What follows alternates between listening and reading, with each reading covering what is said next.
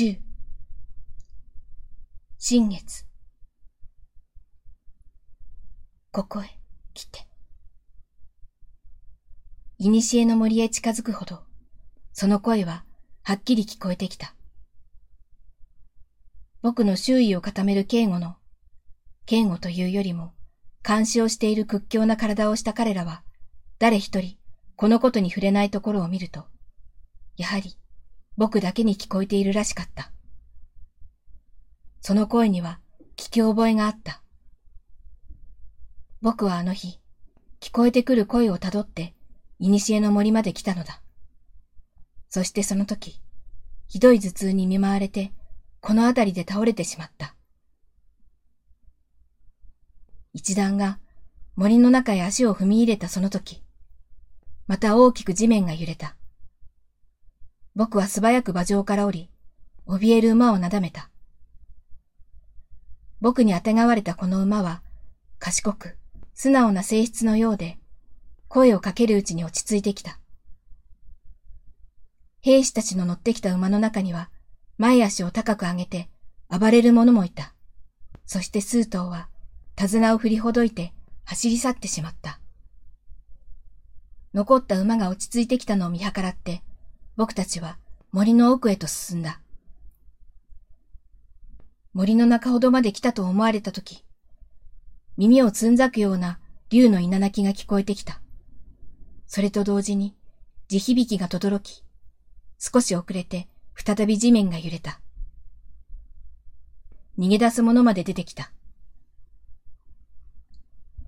残った者も恐怖からか一歩も動けないようであった。僕は小さく一つ息をついて兵士たちに向かってこう言った。ここから先は僕一人で行きます。ざわめきが広がる中、兵士のリーダーが戸惑いを見せながらそんなわけにはいきません、と僕を止めた。僕はその兵士の目をじっと見つめながら、ここまでで十分です。皆さんはご自分の身を守ってください。と言い、手に握りしめていた手綱をその兵士へ渡した。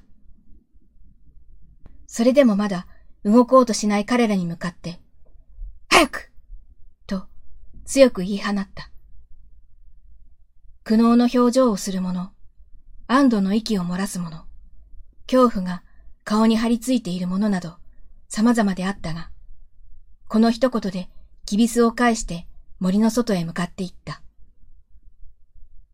僕は少しだけそれを見送ってから、その間にも何度か竜の方向を聞いたが、幸い大きな揺れはなく歩き続けることができた。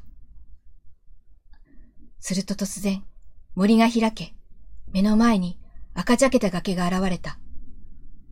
その崖を下から舐めるように見上げていくと、上の方のくぼみに大きな竜の姿を見た。竜は崖の上からじっと僕を見ていた。恐怖で足がすくんだが、一歩一歩、足が置ける場所を探りながら、その崖を登っていった。ようやく竜のいるくぼみにたどり着いた時には、手が小刻みに震えていた。その震えは果たして、疲労によるものなのか、崖への恐怖心か、それとも、竜への畏怖なのか。俺は、じっと手を見つめてから、ぎゅっと握りしめて、震えを抑えようとした。するとその時、竜が首をもたげて僕を見た。青緑色に透き通った鋭い目に射止められ、僕はいよいよと覚悟を決めて目をつぶった。